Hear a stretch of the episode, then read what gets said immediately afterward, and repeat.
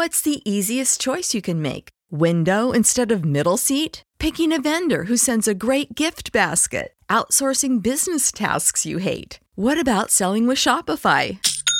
Whether you're selling a little or a lot, Shopify helps you do your thing, however you cha-ching. Shopify is the global commerce platform that helps you sell at every stage of your business. From the launch your online shop stage to the first real-life store stage, all the way to the did we just hit a million orders stage? Shopify's there to help you grow. Whether you're selling scented soap or offering outdoor outfits, Shopify helps you sell. Wherever and whatever you're selling, Shopify's got you covered. Sign up for a $1 per month trial period at shopify.com/try. Go to shopify.com/try now to grow your business, no matter what stage you're in. Shopify.com/try. Everybody in your crew identifies as either Big Mac Burger, McNuggets, or McCrispy Sandwich. But you're the Filet-O-Fish Sandwich all day. That crispy fish, that savory tartar sauce, that melty cheese, that pillowy bun. Yeah, you get it. Every time. And if you love the Filet-O-Fish, right now you can catch two of the classics you love for just $6. Limited time only. Price and participation may vary. Cannot be combined with any other offer. Single item at regular price. Ba-da-ba-ba-ba. Chris and the guys at Greenview Construction LLC are a firm offering professional services in design and, of course, construction. And they are proud to announce that they've completed design and 3D renderings for two spec home models located in the Jupiter and Palm Beach Gardens area, sitting on over 1 acre lots. Now, they've got 4 lots available for these model homes. The first is a British West Indies model style, totaling just over 4,500 square foot, air-conditioned space, 5 bedrooms, 5 bathrooms, and they boast 16-foot ceilings in some areas. The second, more traditional style home, 3,100 square foot, air-conditioned space, 4 bedrooms and 4 baths.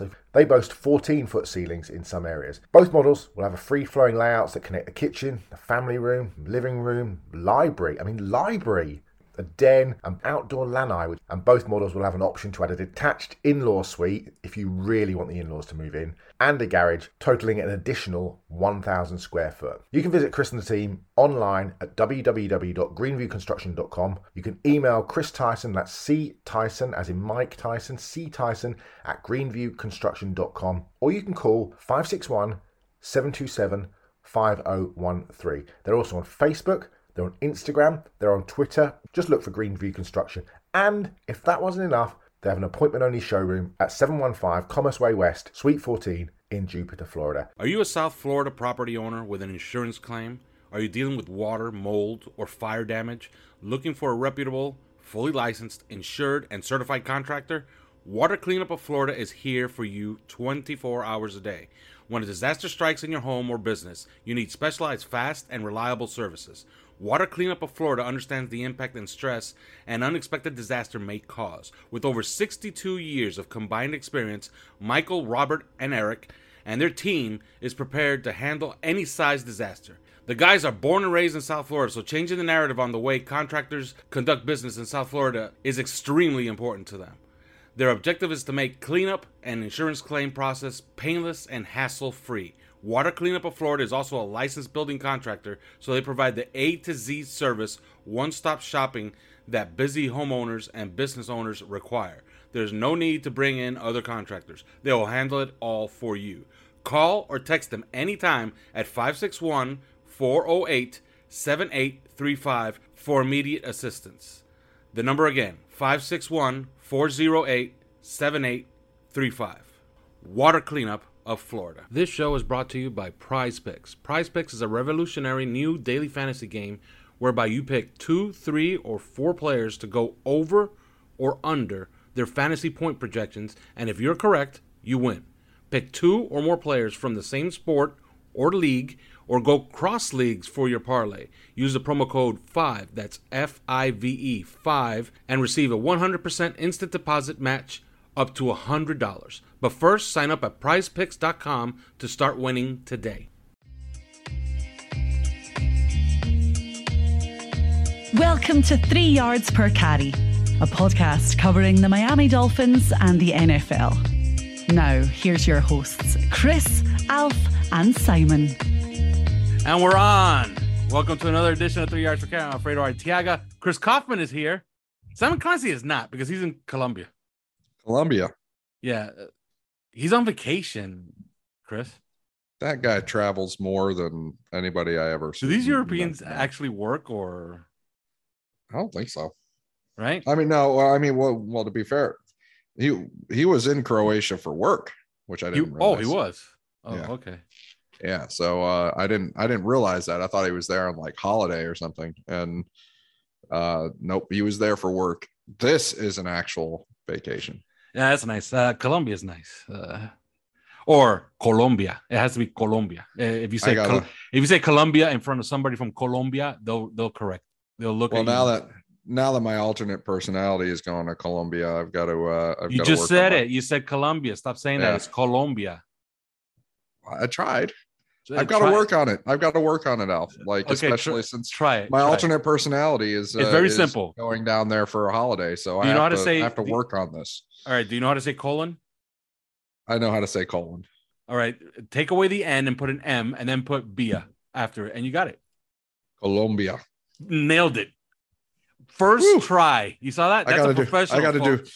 I gotta do an ad read now. You see, that's a professional, folks. Let's use this momentum. Let's do an ad read. All right. Do you know about our great sponsor, Manscaped? Do you know the promo code? I do know. Wait, is the promo code 5RSN? Yes. And do you know what you get with that promo code? A lot of free shit. Basically, yeah, you get it in value because you get 20% off your entire order. Yes. If you get the lawnmower 3.0, they might be up to the 4.0 eventually. They might be there now. I can't wait for the 4.0 to come out, if it hasn't already come out. And then, in which case, I can't wait for the 5.0 to come out. Yeah, well, the last one had an LED light. I'm looking forward for the one with the thermal scope. The LED light is so convenient. I'm just gonna say that. Yes, it is. Of course it is. Of course it is. Like they, you think these people just sat in a room designing this thing and just said, put an LED light on it. It makes it look tactical. For the tactical crowd. No, they know what they're doing. I mean, the whole adventure down there has to be pretty tactical. I mean, if you know, yeah, I'm waiting for the one with the thermal scope, so that way you could just use it in the dark. Thermal scope, yeah, that'd be awesome. But of course, as long as they don't put a black light on it. No, you cannot. Don't do that. Okay, I don't know if I could do a read for that, but again, 5RSN, 20% off your entire order. You spend $100. Guess what? My math tells me you save 20, which means that instead of spending 100, you spent 80. Wouldn't you use our promo code to do that? Absolutely. That's like putting $20 directly into your account. Exactly. So use the promo code 5RSN. We get credit for it. Do it. Of course, we are also sponsored by Bettor Edge. Use bettoredge.com/5reasons, and you get $20. Simple as that. You sign up with them. They give you $20.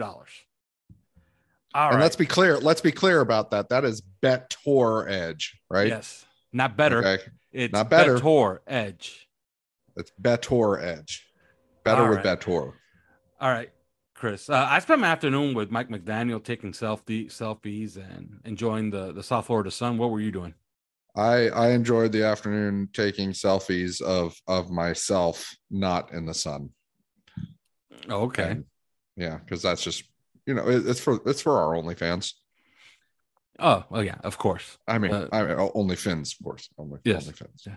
And speaking of OnlyFans, you can join OnlyFans, okay, for $3 a month. And you're going to get all these reports. You're going to get us. You're going to get your own patron chat where you could go back and forth with other like-minded Dolphin fans. Go to our pinned tweet on our 3 Yards Per Carry Twitter account, and it's all there.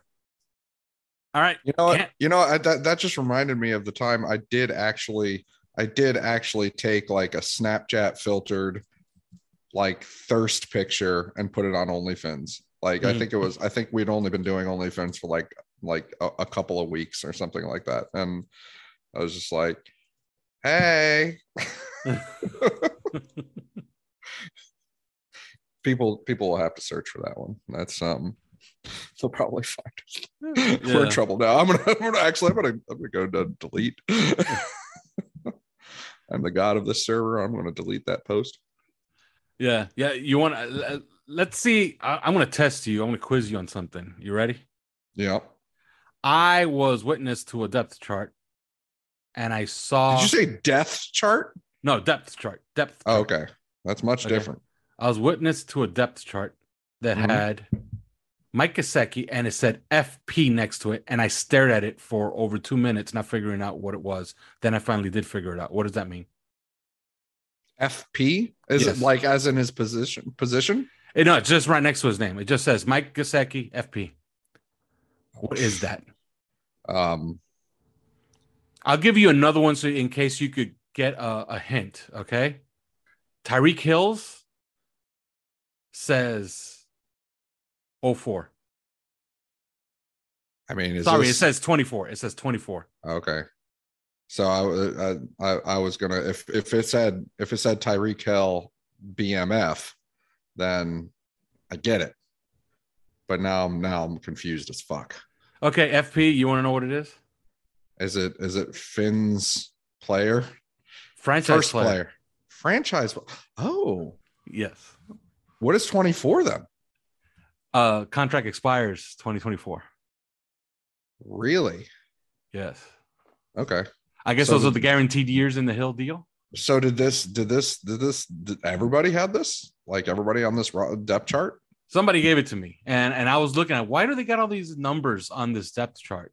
And I guess somebody went through the trouble of putting like all the designations of all the contracts and when they expire on everybody's deal. And I was like, what the hell is this? And then I noticed it. And I'm like, and I put two and two together. I was like, okay, Mike Gesicki is the only guy that I see with an FP next to his name. And then I see other guys with different and a lot of 24s and a lot of 23s. And I'm like, okay, those are the years that their contracts expire. This is pretty genius, which is the first time I've seen a depth chart done that way. Well, right. Okay. So I've never seen this. I don't understand why we're suddenly all privy to the long-term salary cap machinations of the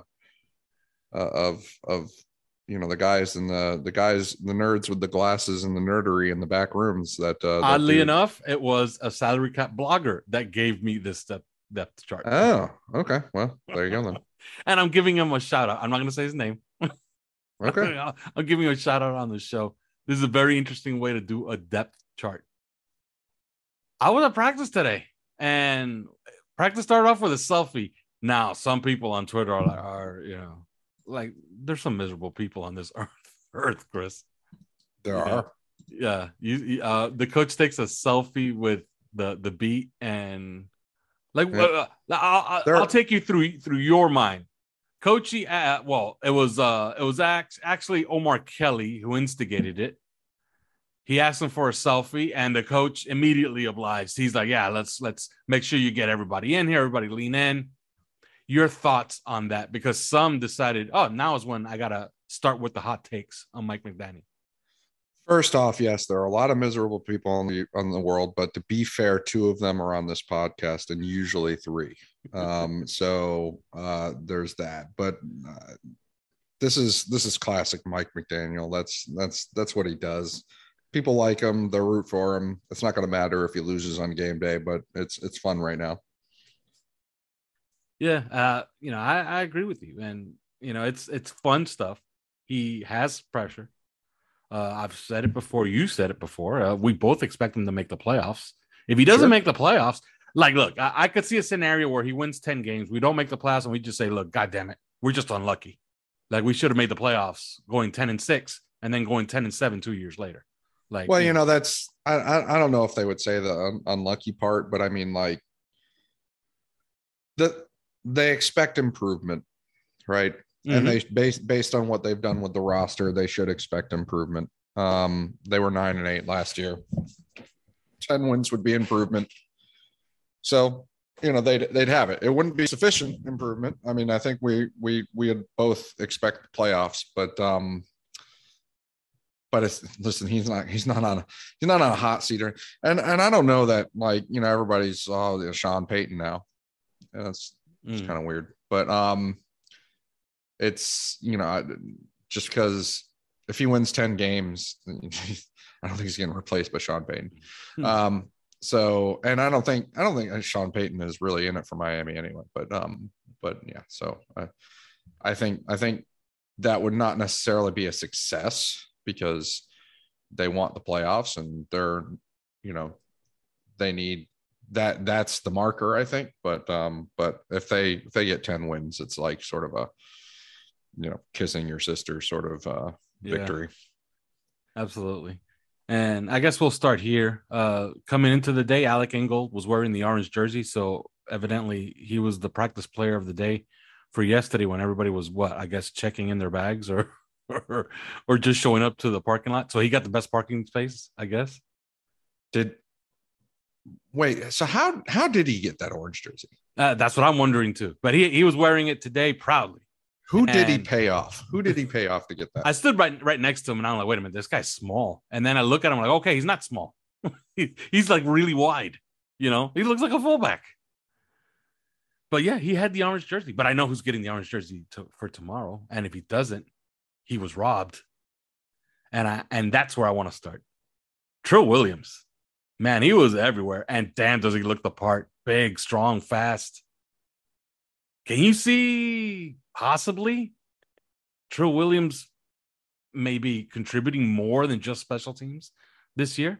Because you had a theory on OnlyFans, and I guess I want you to share it now on the podcast. My theory that Trill Williams is gonna beat out. No, your theory on Josh Boyer and what he thinks. Oh, this isn't a theory. This isn't a theory. This is he's flat out said it. I mean, he's straight up said on camera before that he likes undrafted free agents more than he likes first round picks. I mean, he's a big fan of the unheralded corner. He likes to find the diamond in the rough. I think he likes their attitude better too, because they practice a little bit more desperately, I think. And so I think that, you know, when it comes to if we're going to compare Trill, or I get put Trill Williams up next to Noah Igbinoghene, he's more likely. Josh Boyer himself is probably more likely to discount Igbinoghene based on his first round status, as opposed to everybody else would assume that, you know, well, he's the first rounder, so, you know, he's got to be given the benefit of the doubt. Well, I don't think that really happens with Boyer. I think he loves that. He loves that late round undrafted type that works his way up. He did that. He had guys do that in New England. Mm-hmm. He's had Nick Needham do it here in Miami. And I think he just likes it. So, I mean, so somebody was asking the question specifically, you know, Trill Williams or Noah Igbinoghene. And I was just like, to be honest, you know, this is not based on any kind of film watch or anything. This isn't me watching Trill Williams and going, oh, wow, you know, he's the dude. This is just reading tea leaves. But, you know, there's something about Noah Igbinoghene with this coaching staff, and it is the same defensive staff for the most part, mm-hmm. Where he's stuck in the mud. He's clearly stuck in the mud. And I'm not saying that based on anything that happened today, obviously. But this is just stuff that we know about him. And so, you know, him versus Trill Williams, I would say, well, one has kind of an arrow up. Yeah. And one is kind of stuck in the mud. So pick one, you know. Well, you know, this camp owns. So obviously there's opportunity there, but, I, you know, would I be surprised if somebody like Trill leapfrogs, you know, and goes up? No, absolutely not. Yeah, and I was commenting on this earlier. That secondary, they retain their title. I think that's the best looking unit on the entire team. Although that defensive line looks great, but. What a group of athletes. Like, I could see what they're going for every time they sign a guy, and why people like Sheldrick Redwine stick around. You know, they just like long, lean, great athletes. Right. Fast. Is he actually still on the roster? Sheldrick Redwine, yes, is still on the roster. He's one of the safeties. Did not realize that. Yes, he's still one of the safeties. I got rid of him.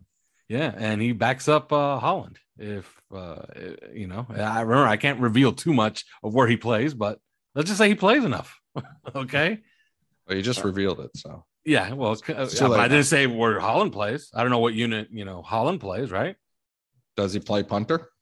No, I'm not saying whether he plays short, strong safety, free safety, or he's on the first team, the second team, or the third team. I'm not revealing any of those things. So what we know is that Javon Holland plays ahead somewhere. Of Sheldrick Redwine. He plays somewhere. Ahead, and wherever it is, it's ahead of Sheldrick Redwine. Yes, and it could be anywhere. It could be playing at the tennis. It could be running back. It could be wide receiver. It could be basketball. Yeah, it could be any sport.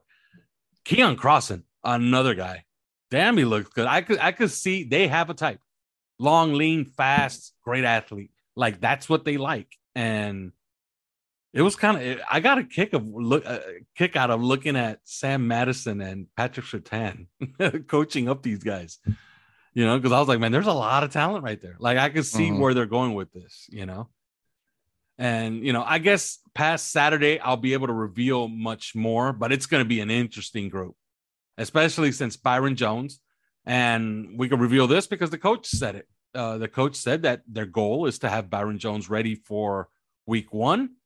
And that they won't jeopardize. They won't jeopardize that fact.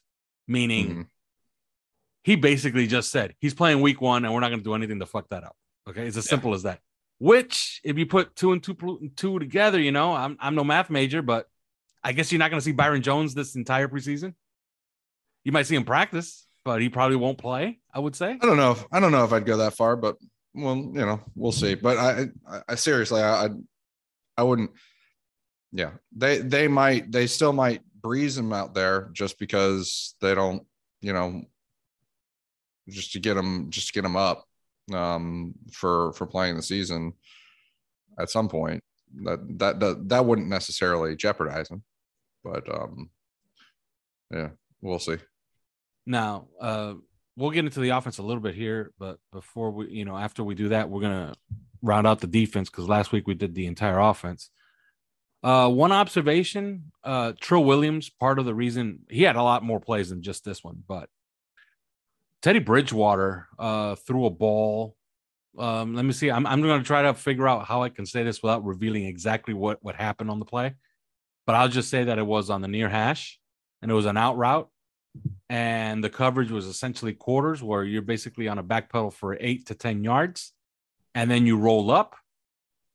Trill Williams broke on this thing and took it to the house 40 yards out. It was as good a play as I've seen in practice in a while. It was an Xavier Howard type play. You read anything into that during camp where a guy makes an eye-catching play and you start thinking to yourself, man, there's just a few guys probably on this roster that can make a play similar to that. And does that give you a leg up against, although, to be fair to Noah Igbinoghene, he made a nice play on a Tua pass earlier today that, everybody thought that he intercepted it, but evidently he didn't intercept it because he couldn't get his feet in bounds. But do you look at a play like that and start thinking to yourself, okay, if he's one of the few guys on this team that can make a play like that, that's a guy that you just got to keep around. Like there's something there.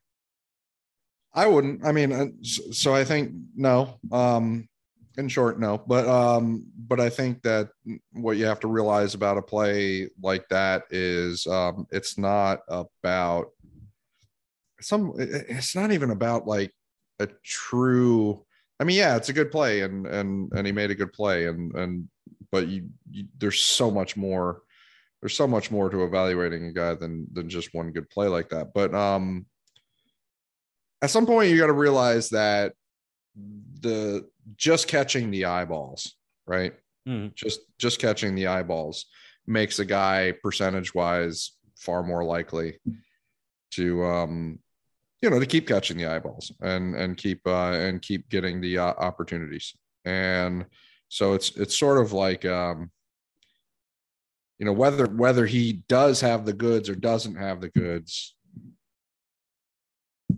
breaking off that play does well for him, you know, like that. Mm-hmm. And I don't think the play actually indicates whether he does or doesn't, I think that, that it does give him a leg up. So, you know, that's important. It's important. I think it's interesting though, that Noah Igbinoghene himself had a decent play too. Yeah. And his play was better because it was against Tua Tagovailoa, you know, and he was in coverage against Jalen Waddle, I believe, on that one play, you know. Although I've said this before, and I don't think I'm revealing anything by saying this. I wouldn't read too much of what's going on in these first 2 or 3 days because this is mostly install and very basic stuff. I'm talking about a high school offense was being run out there and high school defense. Like, it was very basic stuff. Guys are just getting their feet wet, you know, nothing, you know, there was nothing tricky about anything that either team was running today, you know.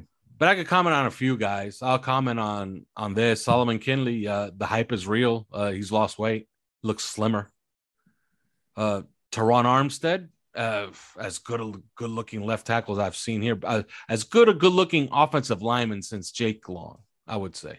Yeah, he's a specimen.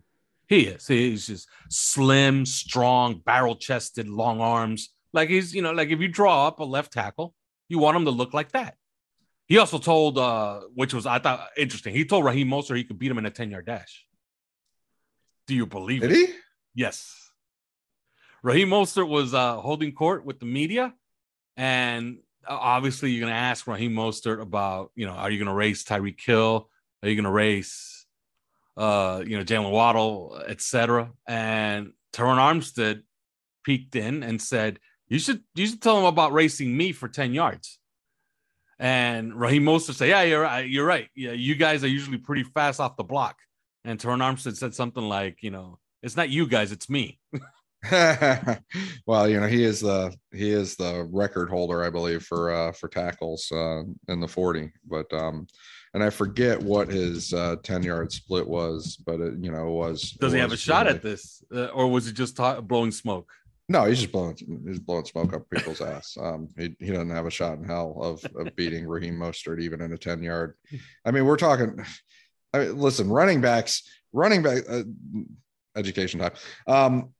When it comes to these the splits, the combine splits, and 10-yard dash and such, running backs are unusually better in the 10-yard split, even compared to, you know, other guys that are fat, like wide receivers.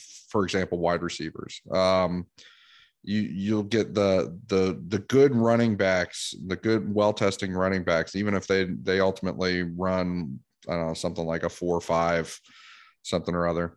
They end up with some really good 10-yard splits, and the wide receivers will do worse than them. But Teron Armstead, yeah, he had, like, handheld 465 and in the 40, but which is electronic 471. But his 10-yard, I mean, his 10-yard isn't going to come in faster than running backs. It was like, I'm looking it up now. It was like 168 or 169. I mean, then that would be slow.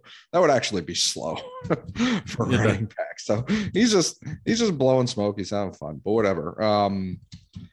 I think either way, the fact that, you know, that he's able to compare himself is pretty impressive overall for a tackle, and that's why he's the record holder as far as the 40 goes. But I mean, Raheem Mostert, I think I just looking at it, he's got a 149 10-yard split. Wow. So sorry, buddy. Yeah. Guess not. Sony Michel dropped the 34. Thank God. And is wearing 28 now, which is better news. Okay, as a Zakondre White, I could see it. You know, I'm trying not to say too much. I'll say more come Saturday. Mm-hmm. But isn't he number 47? No, that's Zakondre White. Is 47? No, that's what I mean. Zakondre White. Isn't he number 47? What the frick is with that number? I don't know, but it reminds me of Bobby Humphrey at 44. You know, Chuck Muncie, I think, wore 48. He was a really good running back. Okay. I told you the story about Chuck Muncie, right? He was supposed to complete the 1984 Dolphins, but he decided to go on a coke binge, and he didn't make it past the press conference. As one does. Okay, but they added Chuck Muncie because remember back then, we're talking about 1984, folks. Back then, you added a running back, your running game was fixed. Back then, this is 1984. Back then, Coke was as popular as Coke. Yeah, and you're bringing a guy from San Diego to Miami, and of course, he's not going to make it past the press conference. You know what I mean? In 1984? Fuck that. You know? Last thing I'll say about the offense, Greg Little, I saw him out there. He wears 75. He exists. Okay. So we verified he's on the roster. He does practice as a Miami Dolphin. Yes. And he is wearing a uniform. Yes. 75. Yes. He has a uniform. He's wearing the uniform. He's not like handing out the uniforms or something like that. Yeah. Muhammad Sanu, your theories were correct. He's doing a lot of teaching out there. He's doing a lot of warming up with Cedric Wilson. Told you. You know, warming up with Tua. Tua was taking the young guys aside and telling them do this, do that. But that's it. Past Saturday, I'll be able to say a lot more about the offense. There's a lot to say. Trust me when I tell you that. Let's move on to the defense. Yeah, but you know what's interesting before we go on the wide receivers with Muhammad Sanu is we already know that Cedric Wilson, if you've watched any of his highlights in Dallas, that dude can throw the ball. Yes, right. That dude can throw. Muhammad Sanu's better. Muhammad Sanu's better. and Lynn Bowden can clearly throw the ball. I mean, are they trying to say something to Tua? Are they trying to for real? Like, what's going on? Like, are we like and all the people that don't like Tua got to be going nuts with this? Yeah, like, all the people that hate Tua. Look, first of all, you're bad at this, okay? Because if you had a brain in your head, you'd be out there on Twitter right now saying that the Dolphins are sneaking in QB 1, 2, and 3 into the wide receiver. Right, you're sleeping on the job. I mean, these guys. Hasn't Eric as a comma thrown a ball too? Or I forget. Yes, he has. Yeah, okay. He played quarterback in high school. So that's right. So I'll give you another one. Alec Ingold played quarterback in high school. This team has a lot of quarterbacks on this team. Got a lot of guys that can throw a goddamn ball. And if we're really gonna go deep, Xavier Howard played quarterback in high school. Oh right, okay. No, I didn't know that. But yeah. I mean, and Durham Smythe, of course, takes the QB sneaks as the under center. Yeah, so, what exactly is Tua going to do this year? Then they have everybody to do everything else, you know. I mean, I guess Tyreek Hill and Jalen Waddle don't throw, but they don't have to because they're au contraire. Tyreek Hill has a perfect quarterback rating for his career and a touchdown pass. Nice, but I mean, somebody has to catch the ball if we're going to have everybody else throwing it.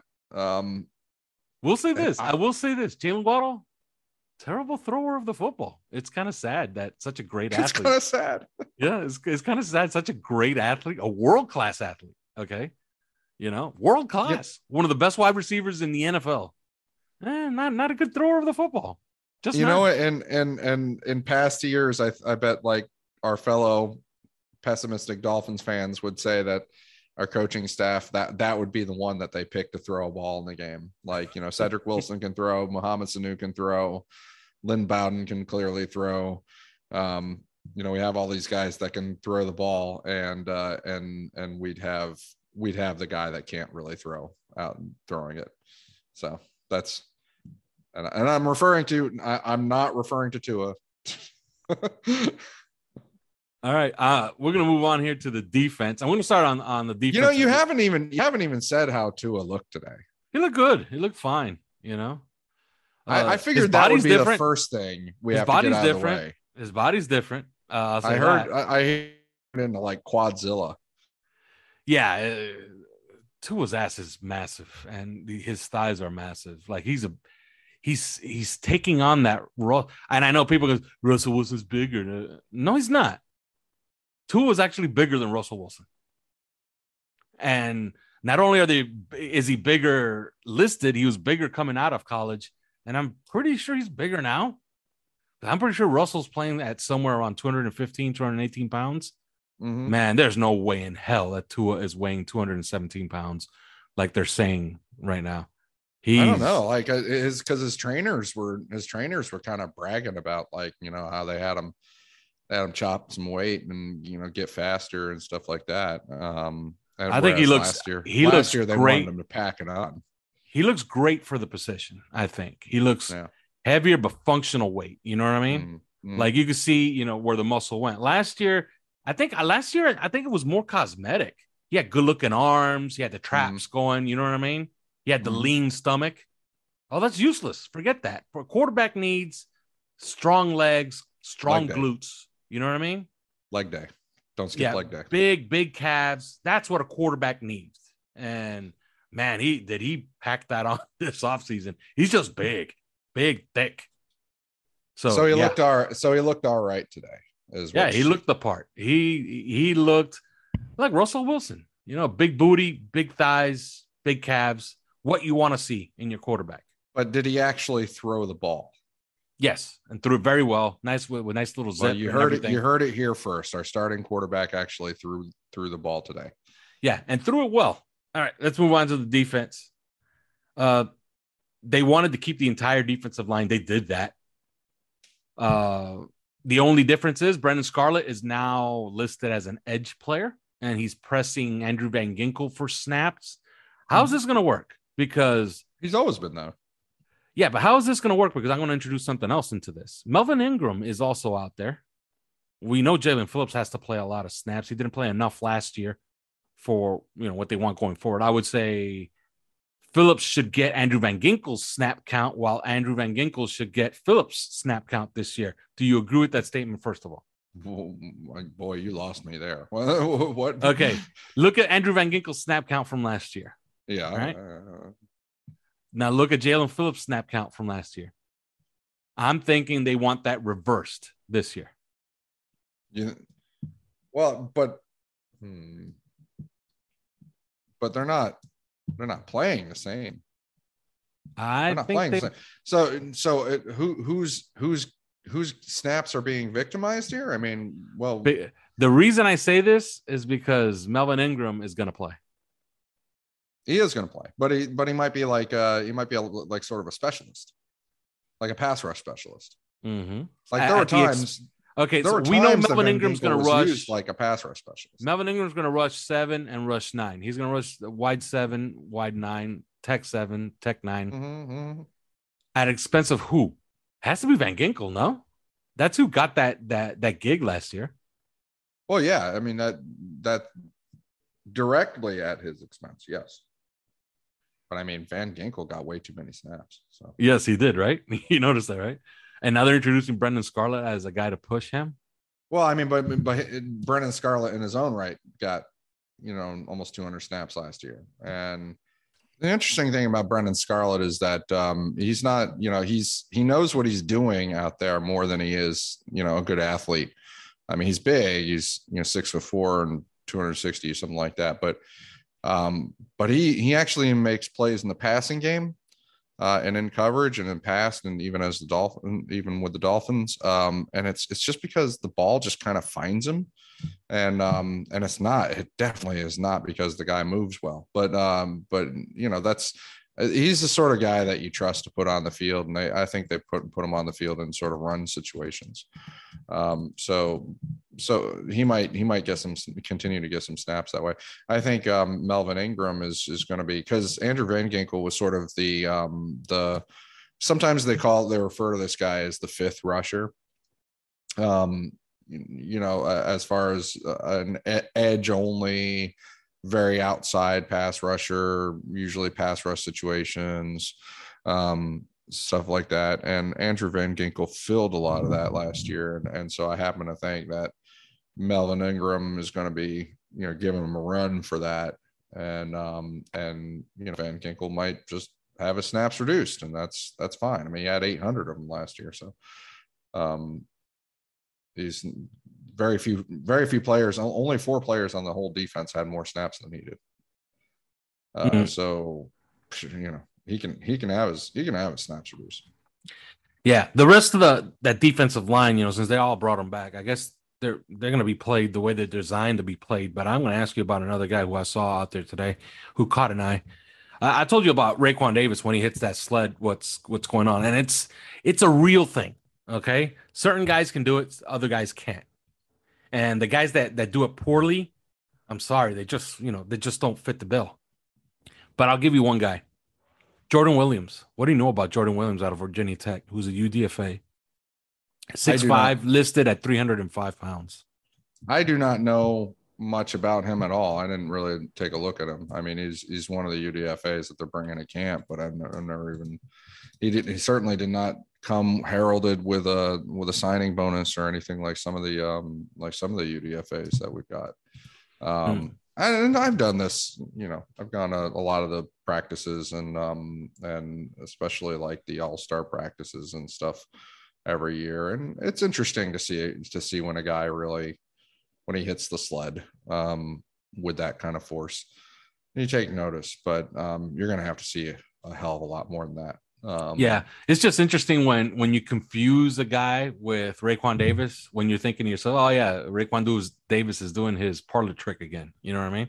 Yeah. Right. And trust me, it's a trick. When people say, oh, Raekwon Davis, he hits a sled, that's interesting. No. You don't understand. It's a parlor trick. Because these other guys, like Christian Wilkins, is not a weakling, okay? You watch him hit the sled, and you see Raekwon Davis almost break the sled. Okay? And when he hits it, you hear whack, and you hear, the nuts and the bolts on the sled, clanking, they might break. It's violent. And I confused Jordan Williams with Raekwon Davis just off the mere sound of it. And then you look at the guy, and he's 6'5", 305 pounds. At least he's really built well, by the way. That guy. Yes, he is. And he looks like $1 million bucks. Of course, nobody hit anything. I'm just saying it caught my eye. And in a world where Benito Jones has a roster spot, which, yeah, that's it, you know what I mean? And Benito Jones was rostered last year. I'm saying, keep an eye out. You're always looking for the new John Jenkins. You never know, right? No, I mean, John Jenkins has... Was he playing that role though? And well, I guess you're not allowed to talk about that. I'm not allowed to say. Because I'm just saying, we're talking different body types, I think. John Jenkins is built like a fire hydrant, I mean, well, John Jenkins is like one of those 330 pounder types, and 330, you're being generous. Yeah. Well, right. Exactly right. And Jordan Williams is, if I know anything about him, it's that, he's a 300 pounder, but when you watch him play and you see how he's put together, or at least you see, I haven't watched him play much, but if you see how he's put together and how he moves and stuff, I mean, he's one of those dudes that I guess it fits because that's what his number was, but he's kind of put together like a linebacker. And just a very big one, a very, very big one, or a defensive end or something like that. It's just a very, very big one, but I don't think he'd be playing that sort of, on the nose role, based on who he is, how he moves, and how he's put together. All right, moving on to the linebackers, because there's not much else to say on the defensive line. They're built the way they're designed to be played. It's how they were played last year. Guys have very, very, set roles on this defense, especially on the defensive line. The only thing that we might see a little bit different is Jalen Phillips playing a lot more inside since he found some success last year. Mm-hmm. Toward the end of the year, playing inside. So you might see him on third downs rush as a 3 technique every once in a while. But that was inevitable, that move. So moving on to the linebackers, Channing Tindall, do you foresee, because we talked about this on a previous podcast and we talked about it for about 30 seconds, but it was a good question on OnlyFans and everybody was, debating it back and forth. Is there a role for him this year, or is this just a development year for Channing Tindall? And this is a small snap count guy for this season. Or is there a possibility he can play meaningful snaps on this defense?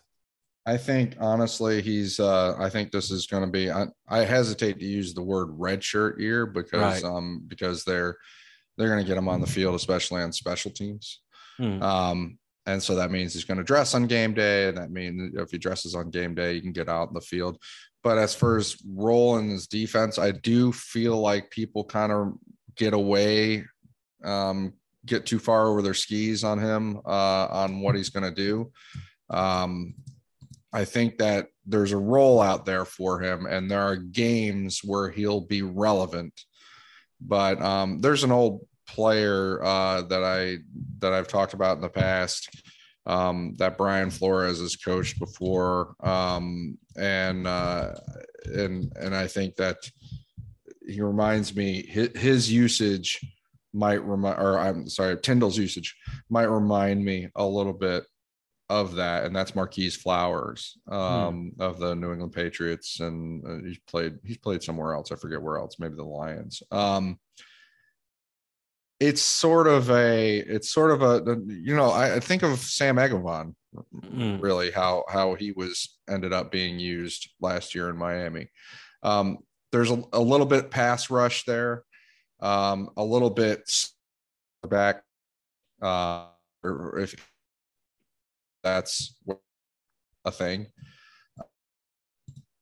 There's a rotational role for it, and I could see him, you know, getting that, but otherwise I do think it's going to be a low snap count. All right. And yeah, if you look at the linebacking crew, like everybody has like a defined role. Like we know Duke Riley, what he's there to do. He's there to take the snaps that Elandon Roberts doesn't take. Calvin Munson is pretty much the same guy, and he changed his number, by the way, to number 50, which is nice. And I like him as a player. But he's essentially great value Elandon Roberts. You know what I mean? He's that Sam's Club brand, Elandon Roberts. Sam's Club, Elandon Roberts. I love it. You know, so I would say I'm with you. Like Channing Tindall if Channing Tindall plays a lot of snaps, something bad happened to Jerome Baker, I would say. That's kind of where I'm going with that. And even if Jerome Baker were to go down, I don't think that this is, you know, Jerome Baker goes down. It's sort of like, remember when Byron Jones didn't play or went down, and we just threw Noah Igbinoghene out there, and like, you know, he had to blanket, you know, cover what's his name, Stephon Diggs. Yeah, Stephon Diggs for like 5 seconds at a time, and I don't think they're gonna do that with Channing Tindall, even if Jerome Baker goes down. That's my feeling. So I think that they're comparable players, but I think it's going to take some more time to get him to bring Tindall up to speed than it did to bring Baker up to speed, if that makes sense. Yeah. A guy who's noticeable and you could see him out there when he's playing, Darius Hodge, you know, wait for preseason. He's from Marshall, isn't he? Yeah. From Marshall. Wait till preseason, because, you know, remember, it's hard. It's, you know, especially linebackers. Like linebackers are not guys that you could just say, oh, you know, I found something. No, all you can see is like, okay, this is a good athlete, you know. And I would say, and if I'm building the depth chart, then I guess, you know, behind Jerome Baker, I would put Darius Hodge as far as a comparable athlete, although he's not the same, but you know, it's comparable. You know, other than that, yeah, Channing Tindall, I guess if he plays, it's because something bad happened to Jerome Baker. That's pretty much all I have to say about the linebacking crew, because, again, they brought them all back. There's, you know, unless you have something to say about Cameron Good, you know anything about Cameron Good? I mean, I know that I've seen him play. I mean, I've seen Cameron Good play. But does he have a shot at cracking this nut in the linebacking core? I do not believe so. I do not believe so. Yeah, that's what I'm thinking, because this group looks like it's kind of set. Yeah, and I think that Darius Hodge, I think it's interesting you bring up that he's put together, and he kind of shows the mobility. I don't think he's straight line. I don't think he's straight line athletic, but he is pretty. You know, he is fairly explosive. The only thing is, and this would madden me so much, you know, attending practices. You don't know. It's hard to like go to these practices, especially these padless practices, and know anything about the running backs or the linebackers in particular before they're really allowed to hit, or the offensive linemen for that matter. Well, right. But I think there's more to be gleaned from the offensive linemen than linebackers and running backs, because mm-hmm. they really, I mean, even when they're thudding up, you know, in practice, it's still practice and it's not full speed game. And when you get into the game, a linebacker's job is just pure violence, you know, and you can't really see that violence at 3/4 speed, or, you know, without, unless you have, you know, is Elandon Roberts going to show, are you going to hear the crack, you know, that Elandon Roberts can deliver in practices? Maybe rarely, but like, you know, I think that until you get them into a full speed situation where they're allowed to just go for it, you know, mm-hmm. like, and the linebackers are allowed to go for it. And the running backs are tasked with, you know, cause they're the guys trying to, you know, be hit. And you see what they do about it and whether they can avoid those hits and whether they can, you know, whether they can stand up to them and stuff. It's just that those two positions in particular, having seen so many, you know, practices over the years, and it's really hard. It's really hard to get that without looking at game, you know, full speed game. I think that offensive line, what's interesting there is so much about offensive linemen ends up being about how well you move. That interestingly enough, yeah, you can see some things in these practices, and you can see which guys, because the guys that, you know, once you reach a certain point, a certain size and strength that these offensive linemen generally all have, a lot of it becomes about how well you move. And so it is interesting, but you can get something about that.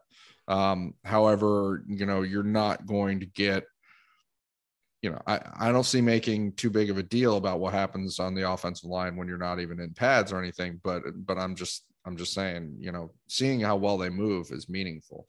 And the Dolphins have some offensive linemen out there, I should say, who can really move, you know, Teron Armstead, and Connor Williams, for example, Rob Hunt. I mean, he can really move. So yeah, that's interesting. But linebackers, running backs in this setting, I don't know, man. I just, you know, I'm just gonna wait for the preseason games. All right, moving off of the linebackers, but before we do, I'm gonna mention one other guy.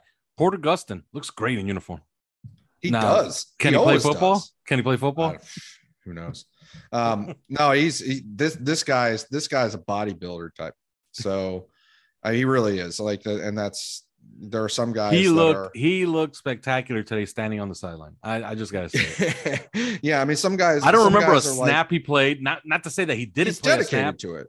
He probably did play a few snaps, and I just didn't see him. You know, he didn't do anything. But damn it, standing on the sideline, like, you know, like that's one of the guys that you like. Raekwon Davis is the first to get off the bus.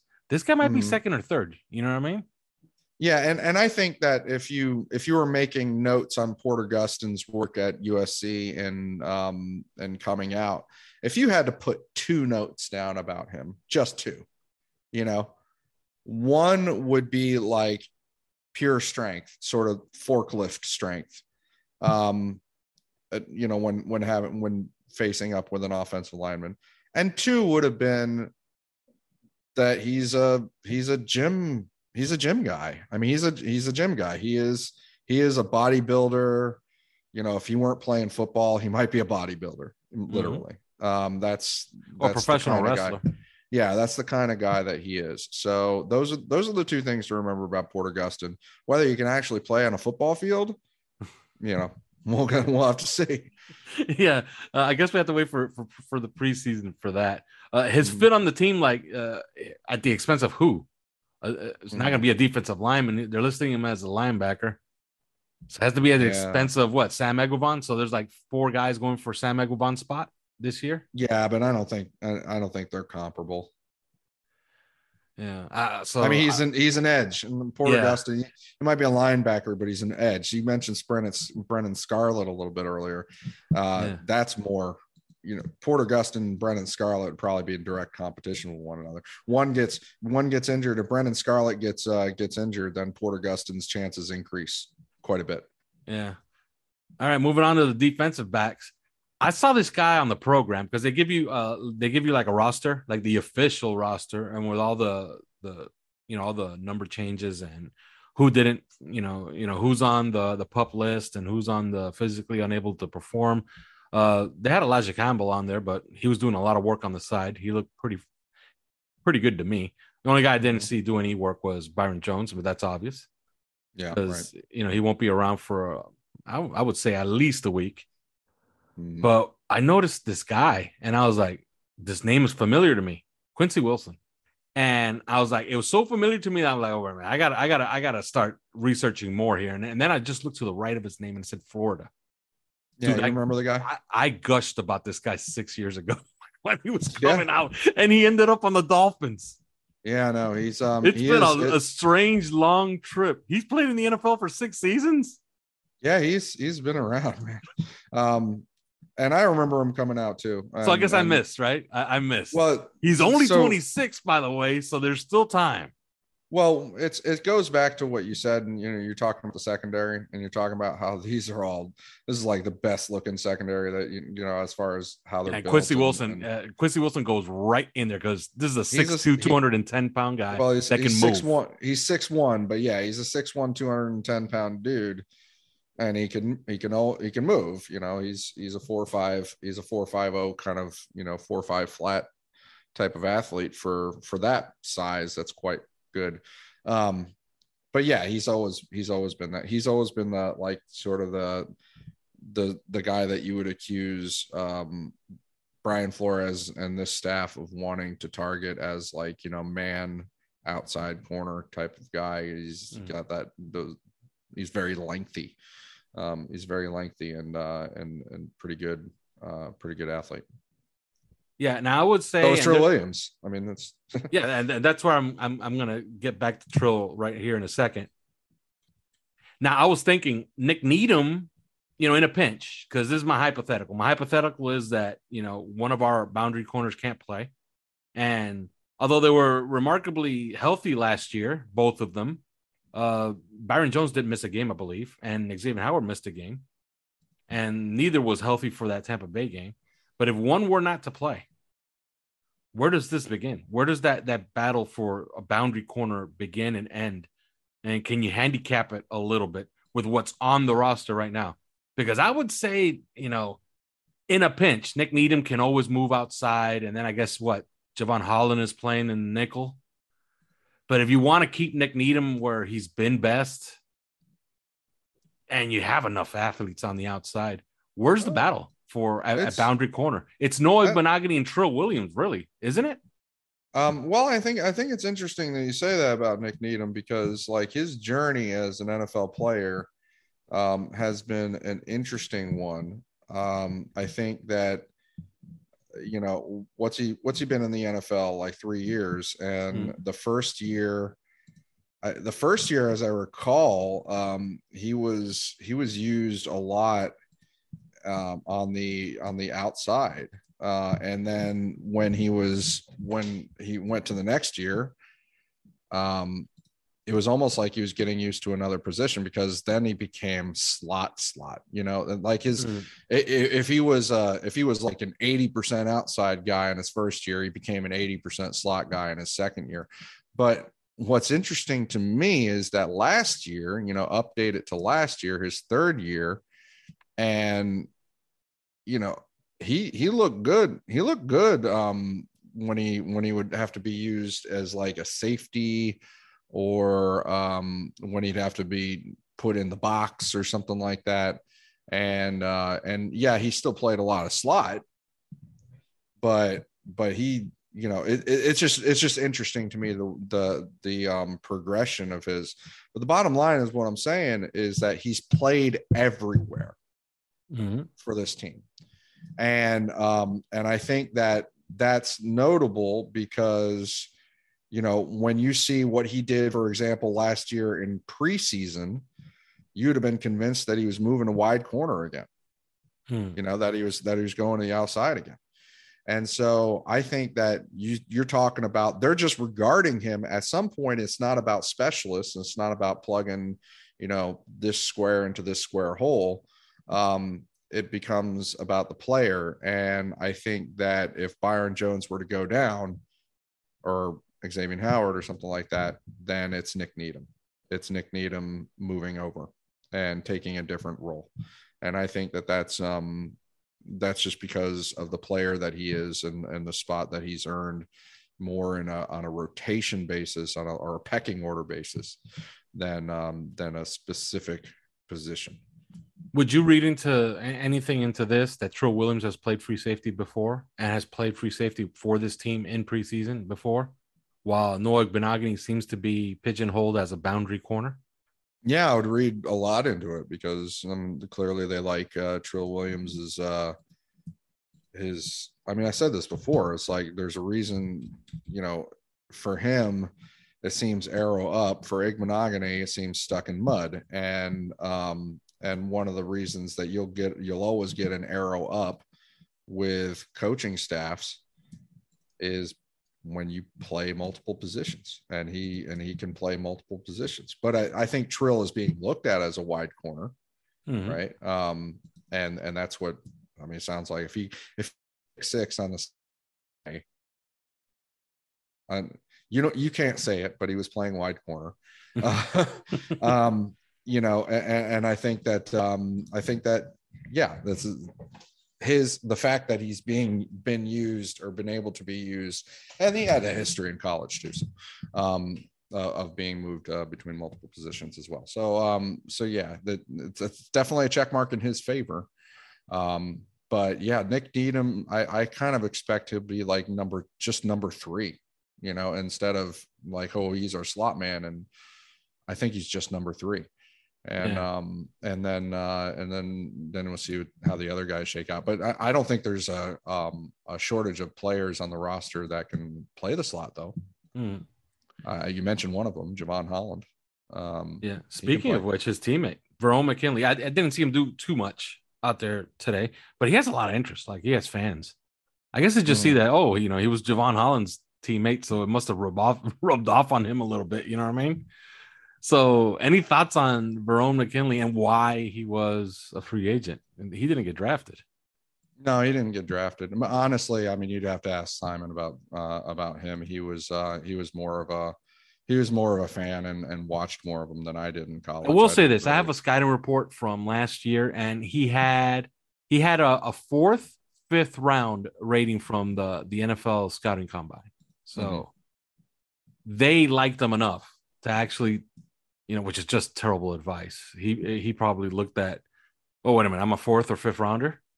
First of all, he's not gonna think he's a fifth rounder. If they tell him that you're a fourth or fifth rounder, he's thinking he's the first pick in the fourth round. I mean? I'm sure he is, but I mean, the way they do those grades though, they basically say first round, second round, or right? Or is it just first round and then? Like I don't think they give like specific rounds anymore. I don't think so. But the way I see it from that that outfit is first, second. They have a lot of designations as, top 15 pick, like the obvious guys. Right. And then there's a lot of first, second round designations. Then there's a lot of second, thirds. There's a lot of fourth, fifths. And then there are no sixth, sevenths. Mm-hmm. It's either fourth, fifth or UDFA or late pick types. Mm-hmm. So, he has good numbers, 4.49 and the 40. I guess his size is also good. 5'10", 195 pounds listed. If he's all of that 5'10", then that's pretty good. But he had good numbers. He had 6 interceptions in a season for Oregon. And it was oddly enough, it was the year he stepped in for Javon Holland. Mm-hmm. So he had good numbers in college. So yeah, he's an interesting type, but I'd like to see more. We haven't seen, we have to see him actually play, and I'll be able to comment more on Saturday. I'll have my binoculars on him when he's in coverage. We can all guess where he's probably playing, which unit he's probably playing in. But let's make this simple though for the listeners. Who caught your eye the most on offense today of anybody? Anybody? Teron Armstead, really, just because of who he is and how he's built and how he moves. Yeah, it's one of those things. In actual play, you know, Jalen Waddle had a couple of flashy plays, and Tyreek Hill is Tyreek Hill. You just watch him run around, and you're like, wow, this guy's like really, really, really fast. You know what I mean? I'll give you one. Look, I'll give you one under the radar okay. guy. You know okay. who looked really, really slim and fast and athletic? Adam Shaheen. Did he? Yes. Interesting. That guy looks like he consulted somebody and somebody told him, you know what, drop 15 pounds and you're going to look great in camp and that's going to help you. Oh. And yeah, he looked nice and slim and he had he caught a pass. And what I like to see is when tight ends extend their stride that they're actually going places. You know what I mean?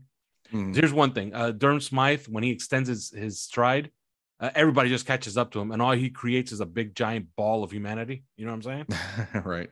I like guys that when they extend their stride, people reach at them. You know what I mean? Mm-hmm. Yeah. And yeah. Adam Shaheen had that type of play today, where you could see like, wait a minute, I have to actually run to catch this guy.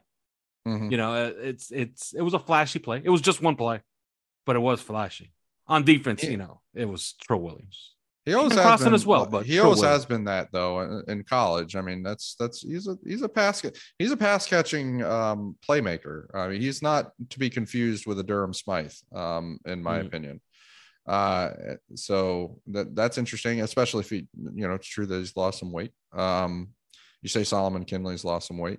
Yes. And you know, obviously guys that just sort of look like who they are, just very, very impressive athletes would be, you know, Teron Armstead and Tyreek Hill, and I'll give you another one that Jalen looks great physically, fast too. Connor Williams, man, wow! Like, yeah, he's built well. He's a specimen. Well. Yeah, absolutely. Moves smooth. Mm-hmm. One thing I did like about Connor Williams, he gave one because I was watching the snaps because I'm like, you know, he's center now, right? Mm-hmm. And there was one snap that I looked at it and I'm like, it kind of looked funky. You know what I mean? Because remember, it's a left-handed quarterback. You want to hit him on his left nipple. You know what I mean? Mm-hmm. You know, so that way it's an easy transition to throw the football. And I saw one snap where maybe it was right nipple-ish. You know what I mean? It was off. And right away, you know, like their rep was gone. And here came, well, I don't think I'm revealing anything. Yes, ladies and gentlemen, Tua Tagovailoa and Connor Williams are on the first team. Okay. So here came the second team, and Connor Williams took Tua to the side and said, you know what, let's snap the ball, mm-hmm. you know, and they tried to get that together. But, yeah, he looked great. On the defensive side of the ball, Trill Williams, I already, you know, mentioned that a bunch of times. So he really had a standout day. You think he's going to come in with an orange jersey tomorrow? Yeah, I'm calling it. And if he doesn't come out with an orange jersey, I'm going to look like a complete idiot, but I'll look like an idiot with the rest of the beat who's saying he looked great today, you know.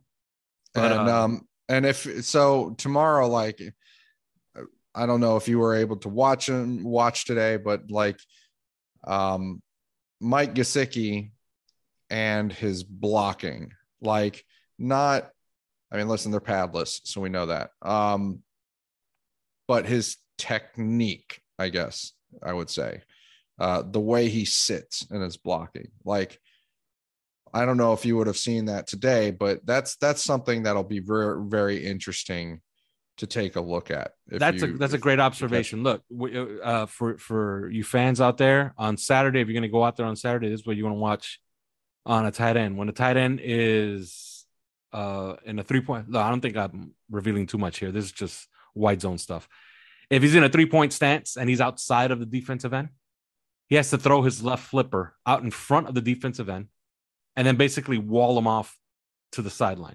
The quicker you do that, even if you get completely run over and destroyed, that's fine. That works. Mm-hmm. You just want the guy that does that. You do not want the guy that extends his hands. You don't want that because you essentially just blew your whole position. Now, I don't know if Mike Gesicki is going to be in that spot. I think Durham Smythe is really good at doing something like that. He's good at getting his left flipper out in front of the defensive end.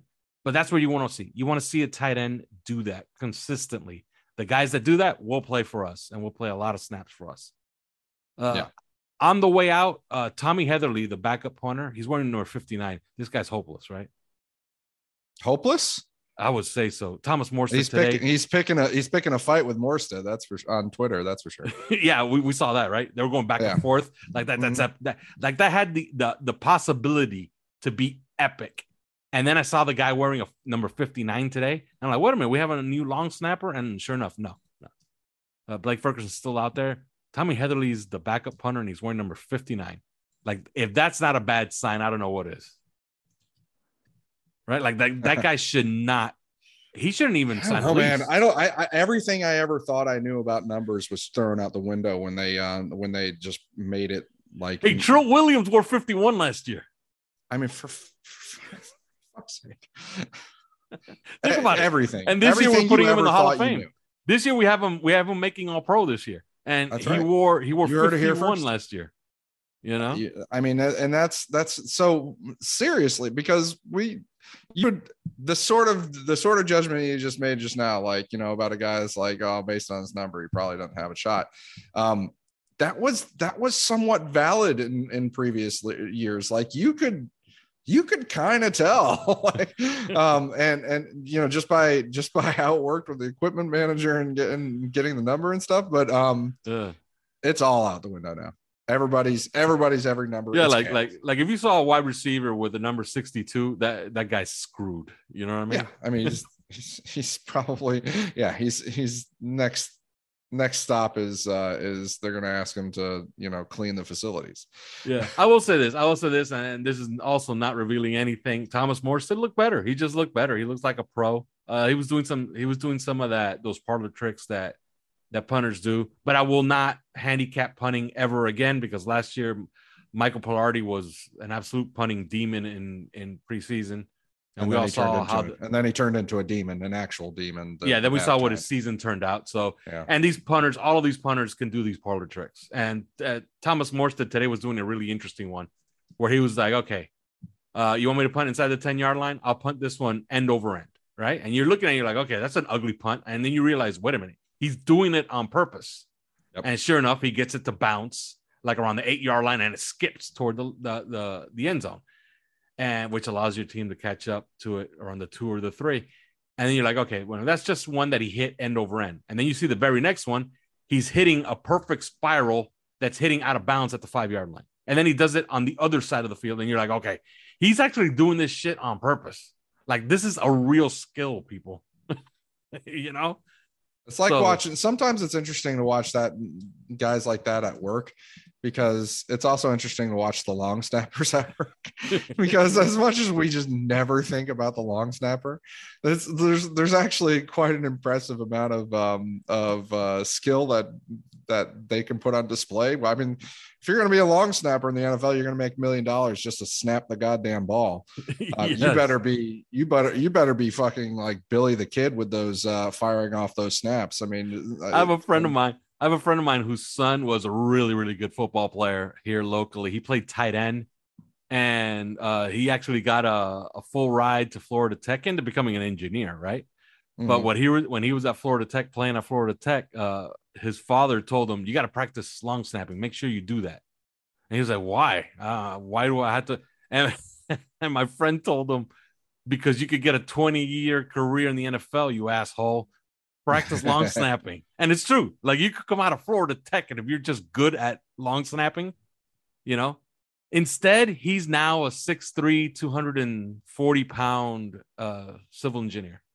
Ah, well, God bless. Right. All right, Chris. I bet he'd rather be a long snapper. I would say so. Long snappers make $1 million a year. $1 million a year. Yeah, as a long snapper, he would be making 4 times what a civil engineer makes. So yes. Yeah, absolutely. He'd rather be a long snapper. Look at John Denny. John Denny probably can own an island. You know, in fact, that's a great fucking exercise. How much money did John Denny make? Well, yes, we should tally up what he made, but we should contact John Denny and ask him if he owns his own island. I'm pretty sure he does. He was a long snapper for 23 years. Man, that's a lot of money, man. That's a lot of interest. Maybe he was a really good trader. Maybe he bought the right stock all the time. You know what I mean? Can you imagine that? Rights. Like, if you're a long snapper, I always have that. I have like these pictures in my mind of who these people are. I picture like the long snapper is the best stock trader on the team. No? Yeah, I mean, yeah, no, I think you're not wrong. I think he's probably the stock picker. He's who, like, the high price defensive tackle. He's the guy who Aaron Donald goes to and says, man, what should I buy? You know what I mean? You know, I just got this $60 million check because I just signed an extension. You know, I was looking at it. I was looking at it, and I think that John Denny has made somewhere in the range of, like, it's got to be very close to this. I think he's made somewhere in the range of $9 to $10 million in his career. Kind of disappointing. Yeah. I mean, they say career $8 million, but maybe it could be that, but I'm like just trying to add these numbers, but over the cap says $8.2 million in his career. Not a bad career for a guy who just gets on a football field and snaps the ball. Yeah, not bad. All right, that's going to have to be it. We went extremely long today. All right? But we had a lot to talk about while, you know, our co-host, Simon Clancy, is somewhere in Colombia. Say it one more time before we leave. I wish that I were in Colombia. Perfect.